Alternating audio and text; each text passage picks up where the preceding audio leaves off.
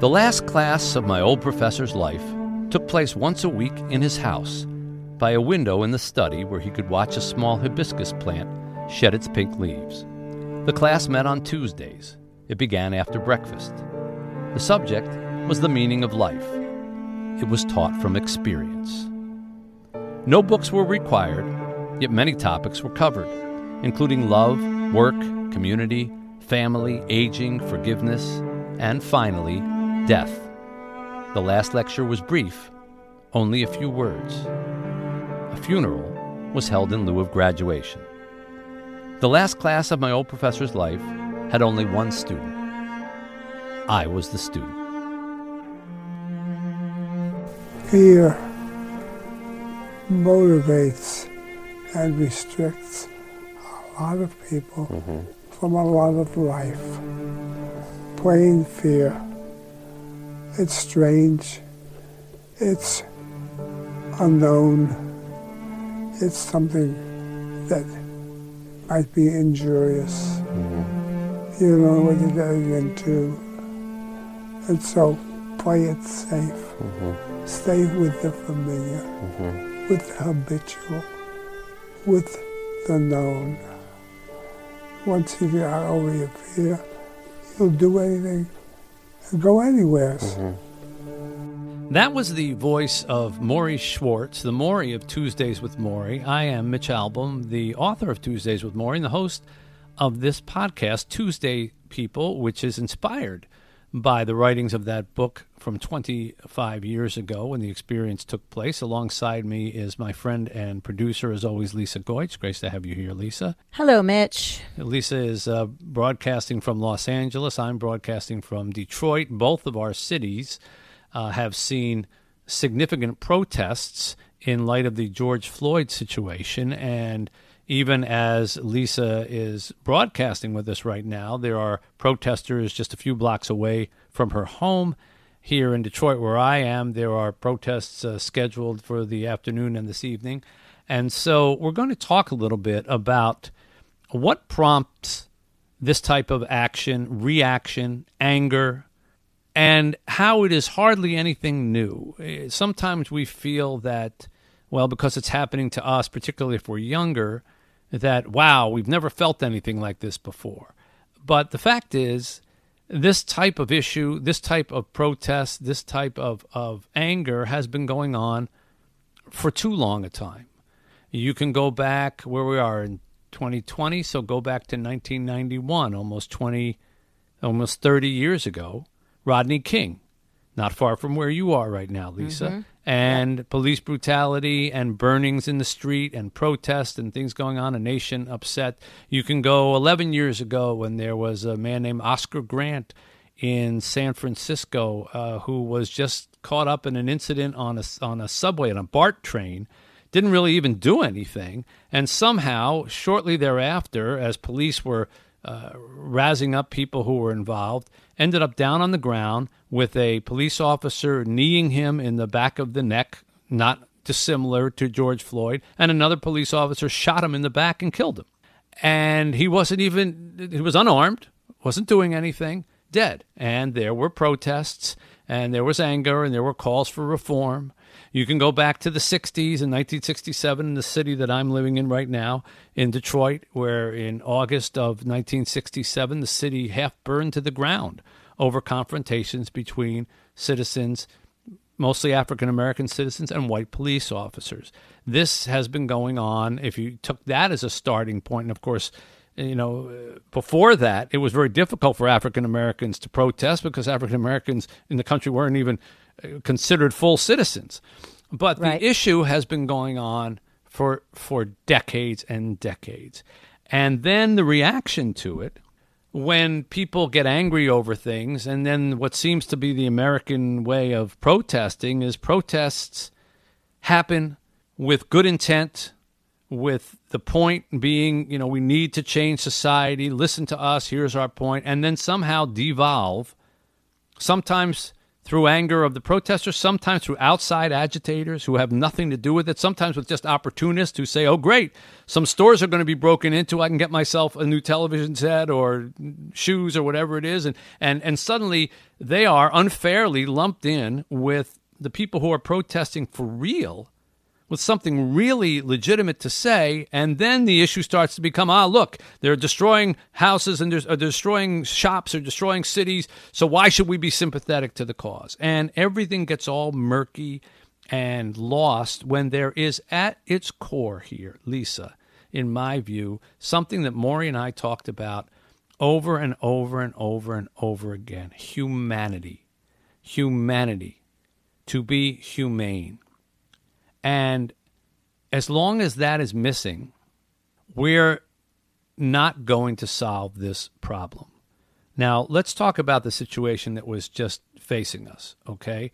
Uh, listen to what Morrie said here when we were talking about what you have to do to get to the point where we won't have these kinds of differences between one another. Listen to what he had to say. The capacity to have an I-thou relationship somebody else.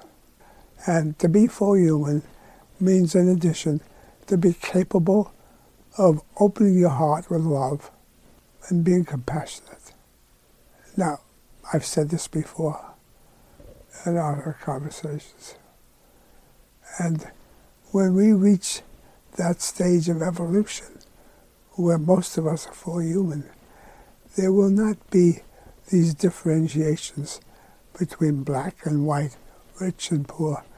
We'll think of ourselves all as part of the human family. We'll think of ourselves as part of the human family. Now, I ask you, when you look at the videotape of that police officer, Derek Chauvin, with his knee on the neck of George Floyd for nearly nine minutes, while people were filming him, while people were saying to him, Hey, let the guy up. He looks like he's suffering. Why don't you put him in your car? It's not like he was doing this in some private moment of rage. It was public. There were three other officers right nearby.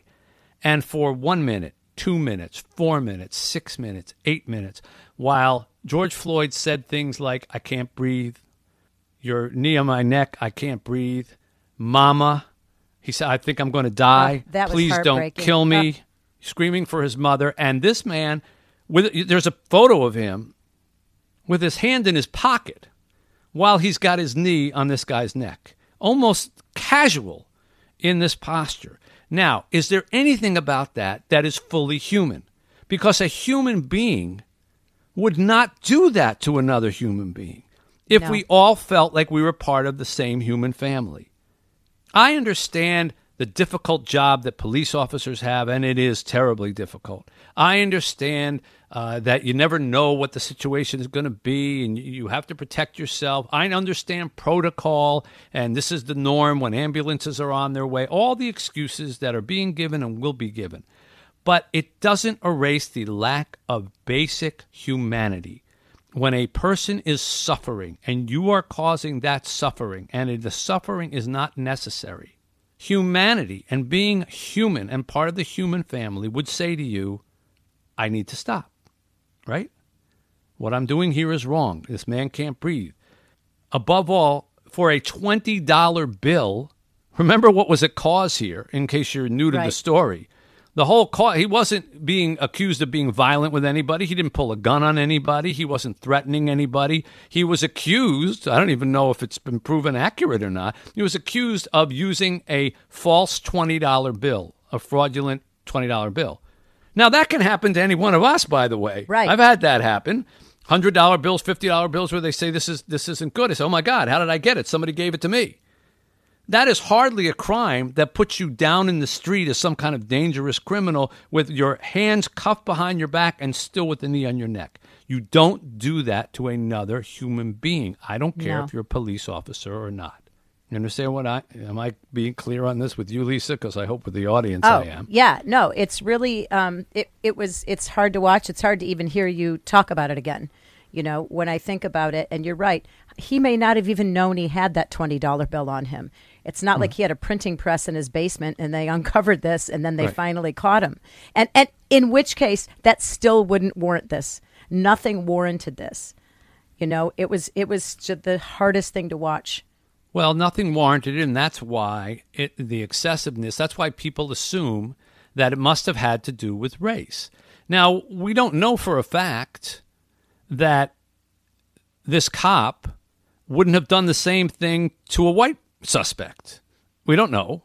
It would have been just as wrong.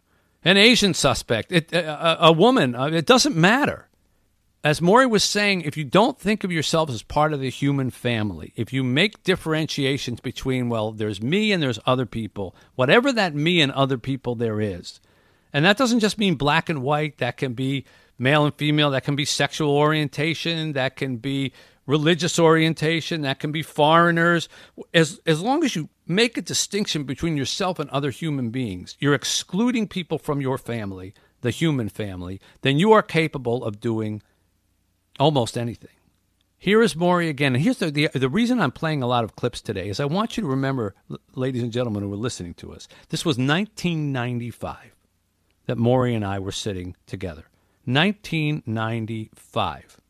25 full years ago from today, and it is as if nothing changed. And he was frequently talking about stuff that happened in the 60s when he was on campus at Brandeis University, which was kind of a hotbed for activism back then, including civil rights activism.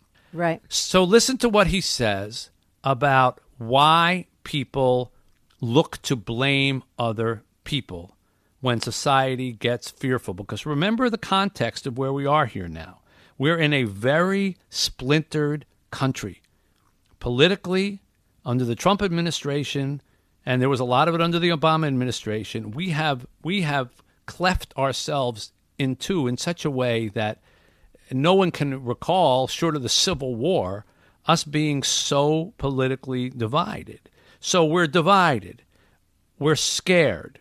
Now comes coronavirus. And now people don't know even to trust the people who look like them and, and or are their neighbors. We can't be around them. All of a sudden, you've got all this pressure on people. And what happens? You look for a scapegoat. Listen to Morrie talking about this in October of 1995. When things get tight, you always look to blame somebody. So you blame the black criminals or you blame the black mothers have kids out of water wedlock. Or you say they take unfair advantage to affirmative action. You're looking for a scapegoat.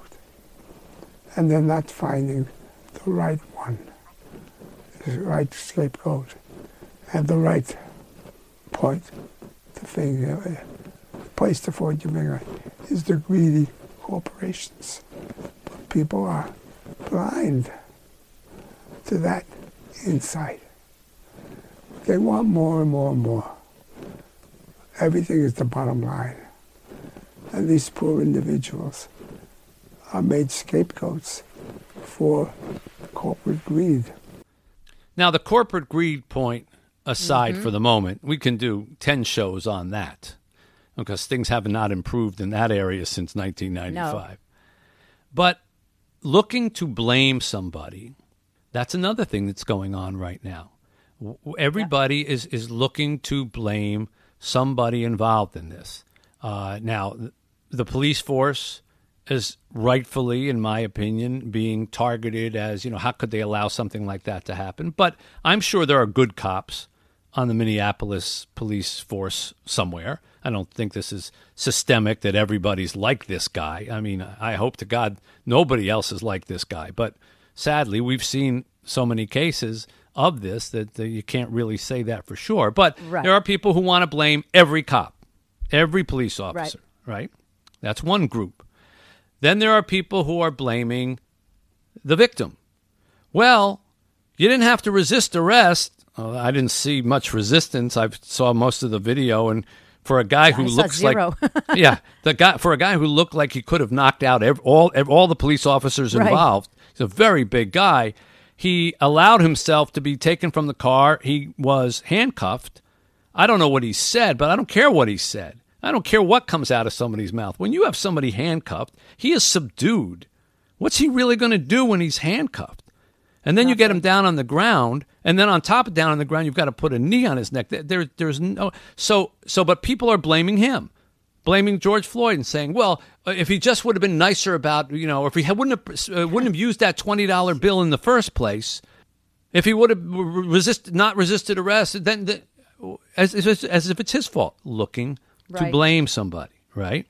Then there are people who are now blaming the protesters well, you see, this is what gets agitated. They're breaking into stores, they're looting, and, and of course, these people who are looting and who are, are committing violence are not honoring George Floyd, and it's not justifiable. And most of the responsible leaders in the African American community are saying the same thing. They're saying, "What are you doing?" Right. Including his fam- his family.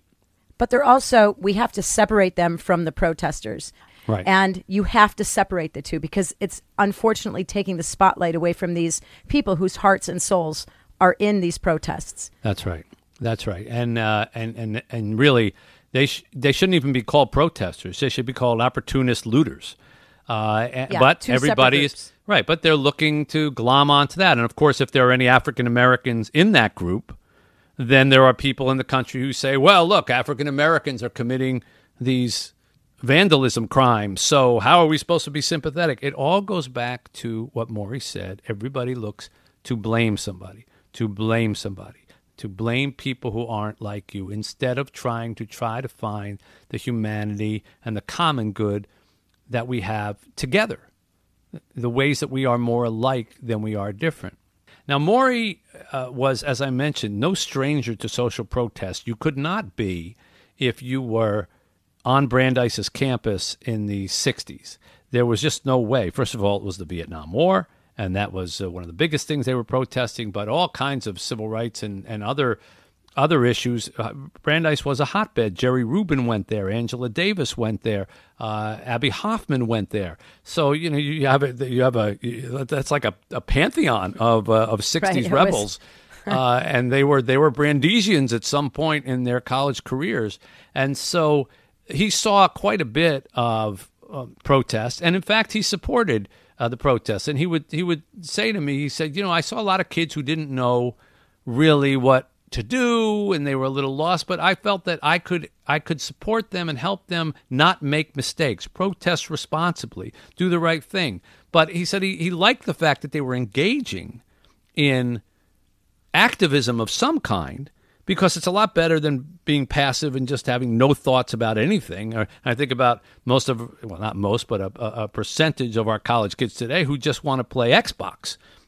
so, so, I'll go right. to college, I'll play Xbox, and I'll be done. So which really is better to you know to to, to go to a march about the environment or about uh, justice or about civil rights or things, or to play Xbox?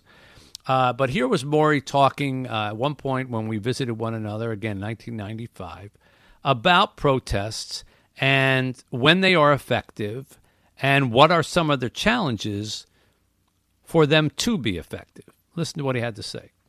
I think if you have a good cause, a large protest is a good way to start doing the hard work. You get a lot of energy and uh, enthusiasm, and hopefully you carry on from there. The whole problem is motivation. People have so much to do, they carry on double jobs, they have families, they have their backyard they have to keep planted, and on and on. When are you going to time find time to protest? So you really have to be motivated.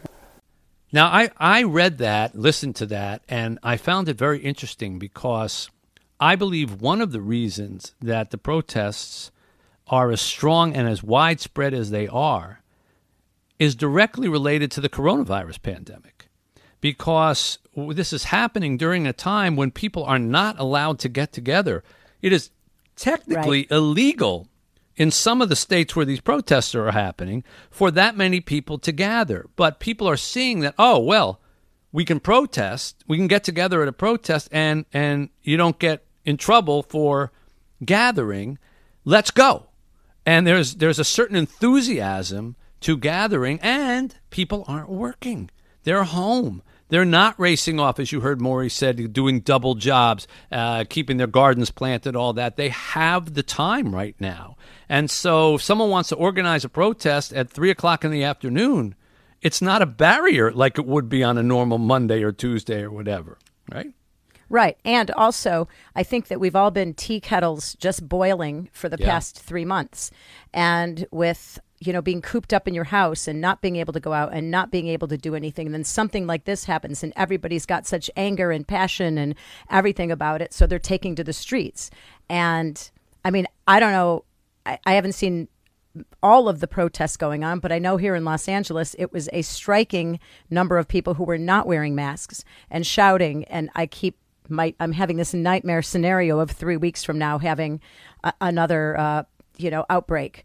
And I just think being cooped up and and not to mention so many people are out of work, which is causing such stress to people and such strife. It's it, it has been the perfect storm. This could not have happened at a more imperfect time.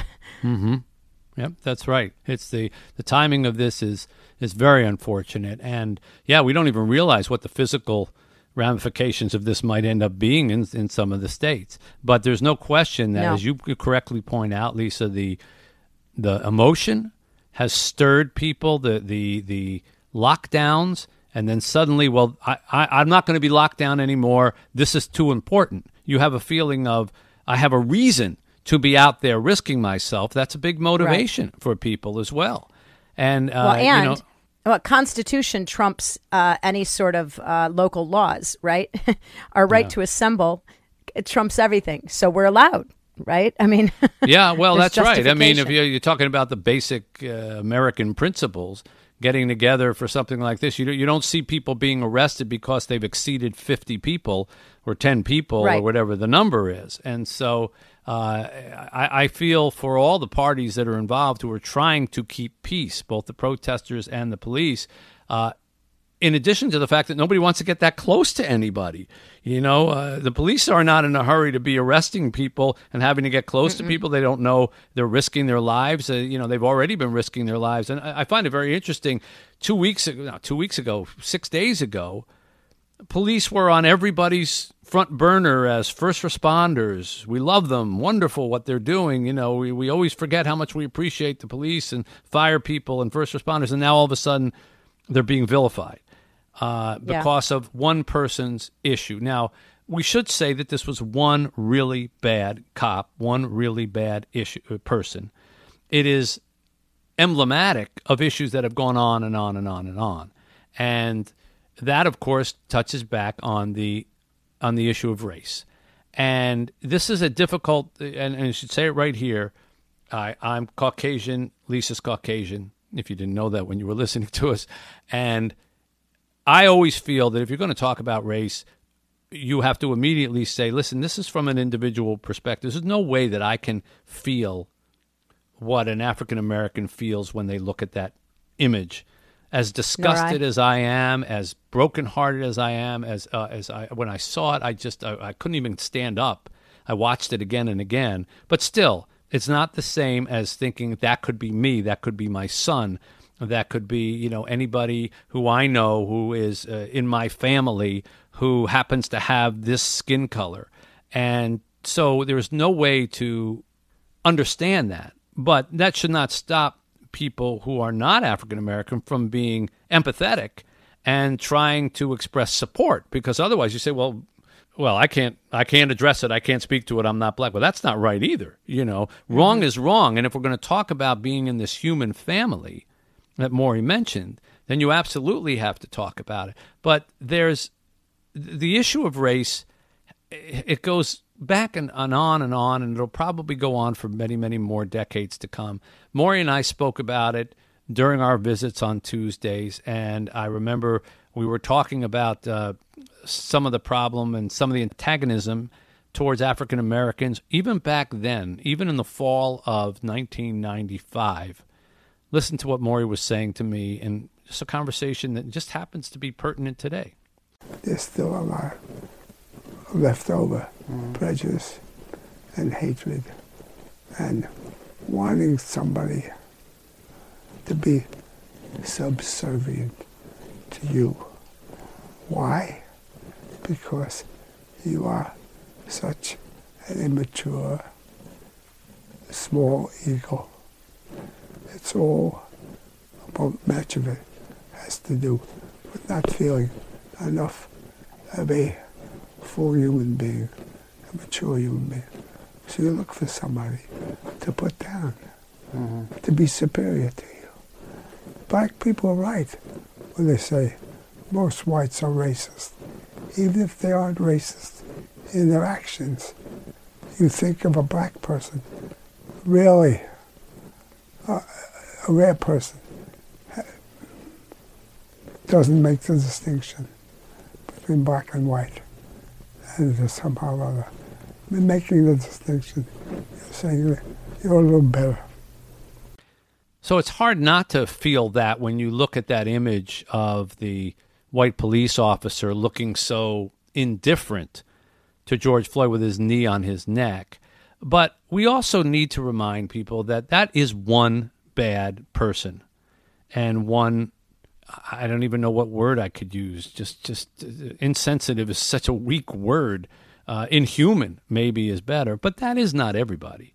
And I do think that we have made progress in race relations since 1995.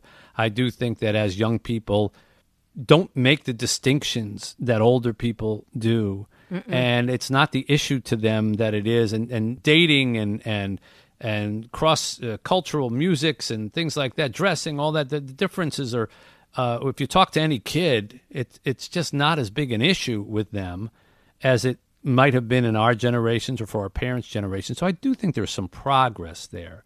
But I understand why African Americans will always assume that someone looks at them and sa- a white person looks at them and says uh, to themselves, makes the distinction mentally, uh, African American person, white person. Just as I, I, think, by the way, people do with uh, when they see Hasidic Jews who are dressed, you know, in, in, in long dark clothing and beards and whatever. They're very visually distinctive. Oh, well, that's uh, an Orthodox Jew. That's different than me. Or when you see uh, the Amish people who clearly are easily identified, or Asian Americans, or Native Americans. People do that. I think that's almost sadly part of human nature right. that we can't get past is that you know we immediately think that's a person that's different than me, right?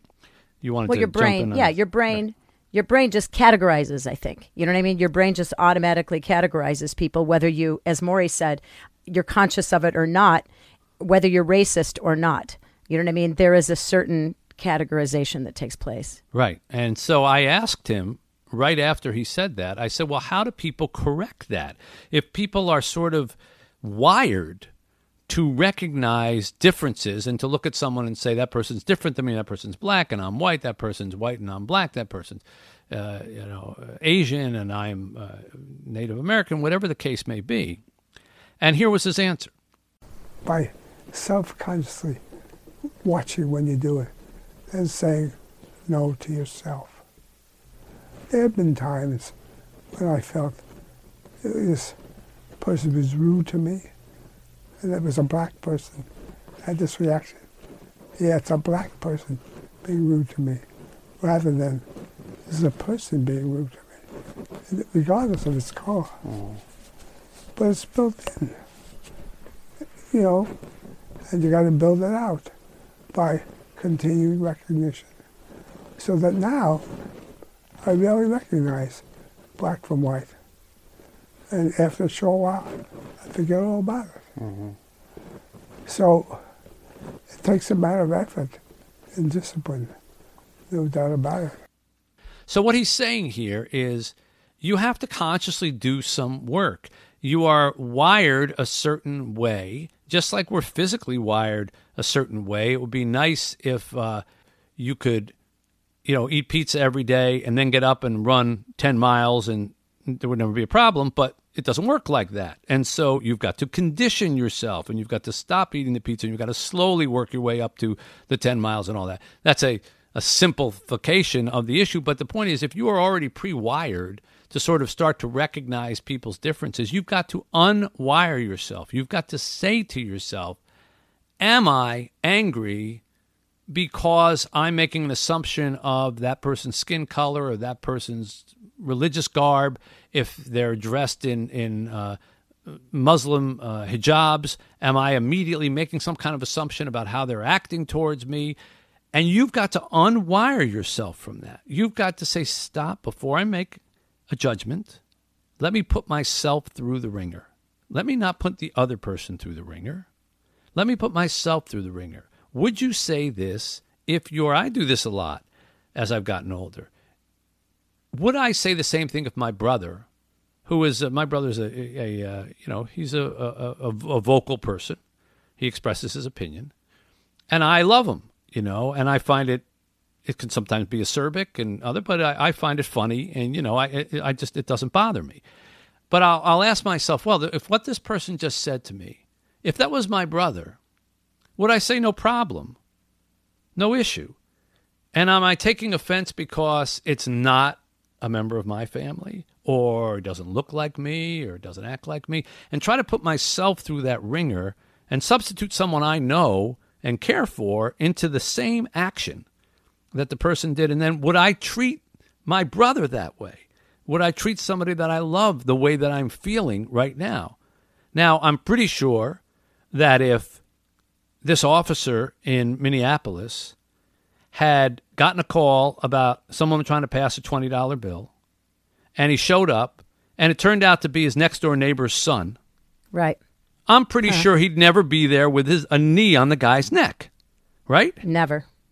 I doubt Never. he'd ever even handcuff him. So clearly, it makes some kind of difference. You're making some kind of an assumption about someone that you know versus someone that's a stranger to you. And then it's just a short distance to, well, someone you know versus someone who's a stranger to you, someone who's a black stranger to you, or, or a different color, skin color as you, or a different religion than you. And you, you allow yourself to become desensitized that much more at each level takes you away from who you are. And this goes back to what Morrie was saying at the beginning. If you think of yourself as part of the human family, the human family, then there won't be that distance. Every person you judge right. will be one of your brothers or your sisters, right? And you won't have that differentiation. So I asked Morrie, what could we do about this? This was less than two months before he died. Lisa, and I read these things over and I just see it's it's crazy. And he he was not happy about what was going on in the world back then, just 2 months before he died. And he was worried about the the future of our society, our American society. And here's what he had to say when I asked him what he saw for the future. Everybody's frightened, distrustful, ready to do violence. What does that mean? Either anarchy is going to reign or you're going to have a military state, you know, where it's martial law. Mm-hmm. Now, I've never felt that before in my 78 years, or 70 years of a consciousness. But I am really concerned. And a lot of it has to do with just simple disregard the basic human dimensions of things. You never hear on the media what is the importance or relevance or significance of this law, idea, principle for individual human beings. Who cares? That's really the whole issue. So the answer is making a caring community. Now, it's not easy, but if you have that objective, you can start to work on it. So here he was two months before he was dying, and he's saying, We're going to have a military state or martial law, which there are parts of the country right now and cities in the country that looks pretty darn close to that. Heck and he yeah. said, Yeah, simple disregard for the basic human dimension of things. Isn't that what we're living through right now? Simple yep. disregard of basic human dimension, basic humanity of another human being. And as I say, this was back in the 90s. And you could go back 30 years before that and have the same discussion, 30 years before that and have the same discussion. So if the problem isn't new, then the problem is that our solutions to this point have not worked. And trying to legislate our way out of this, uh, you know, like I, I said, I wrote a, a piece about this on Sunday. And I said, well, so what can you do in a situation like this for this police, this particular police event? Well, you can legislate, you can outlaw chokeholds and things like that that are still allowed in police department maneuvers right now.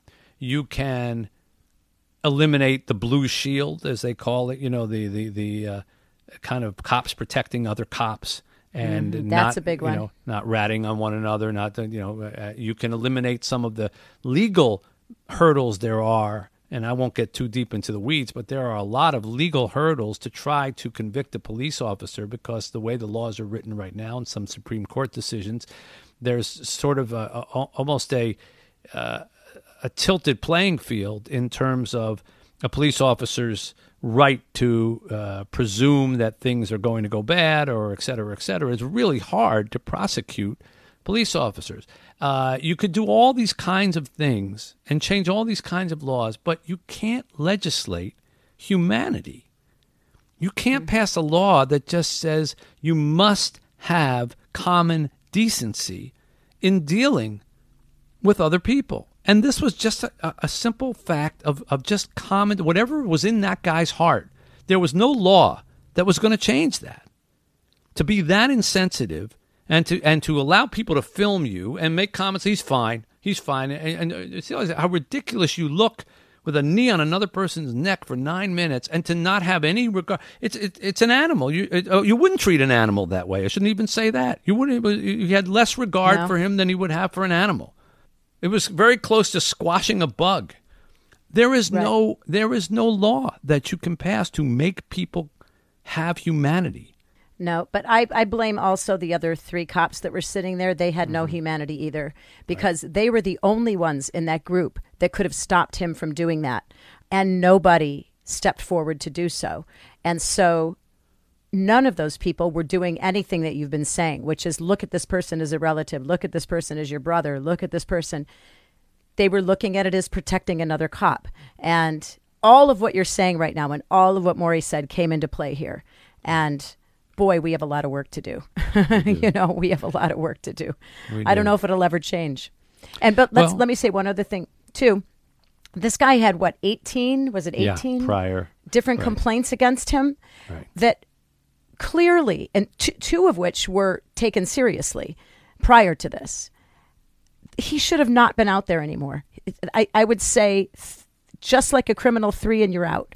You know what I mean? Like, Yeah. if you can't be a humane cop, and, and by the way, I bet you it's really hard to be a cop and to not see all the stuff you see hard. every day.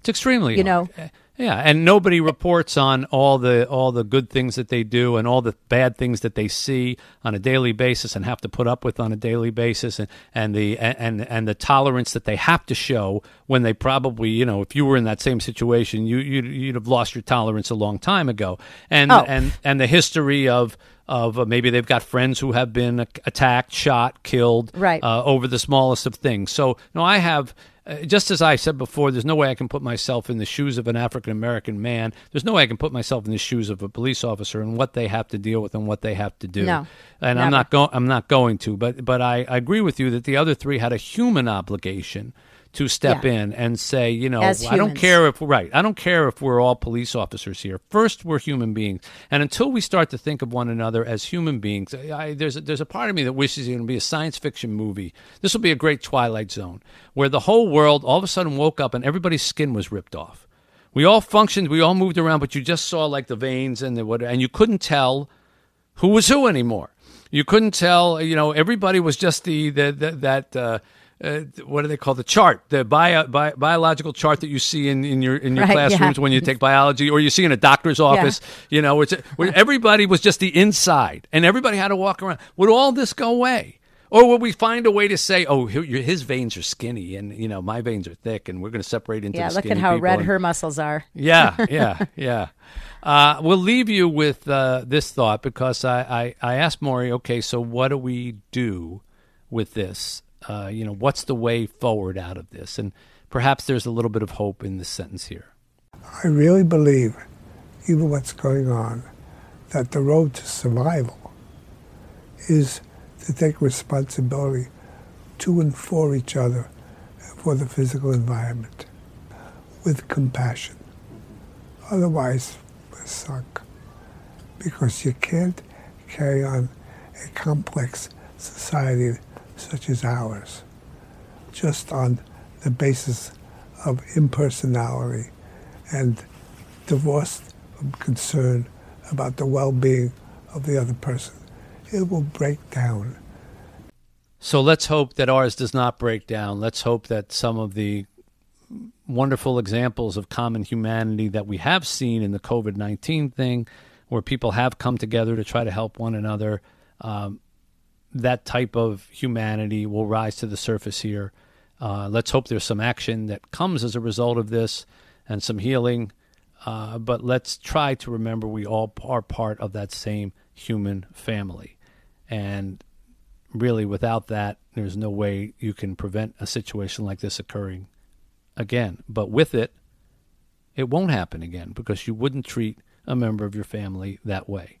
Or as my mom always put it so eloquently, be nice. be nice. Two words. Uh, we do this podcast nice. every Tuesday, uh, and we're glad that you were able to spend some time with us in the Tuesday People podcast. We wish you a, a good, safe week, a quiet week, and, uh, and, and, a loving week with the people that you care about, and hopefully uh, a peaceful week for this country. Until next time, on behalf of Lisa Goich, this is Mitch Albom saying, we'll see you next Tuesday. Thank you for listening to Tuesday People. To be part of our conversation, join the Tuesday People community at wetuesdaypeople.com. Subscribe to our podcast so you don't miss an episode and share it with your friends. We look forward to having you with us every Tuesday because, after all, we're Tuesday people.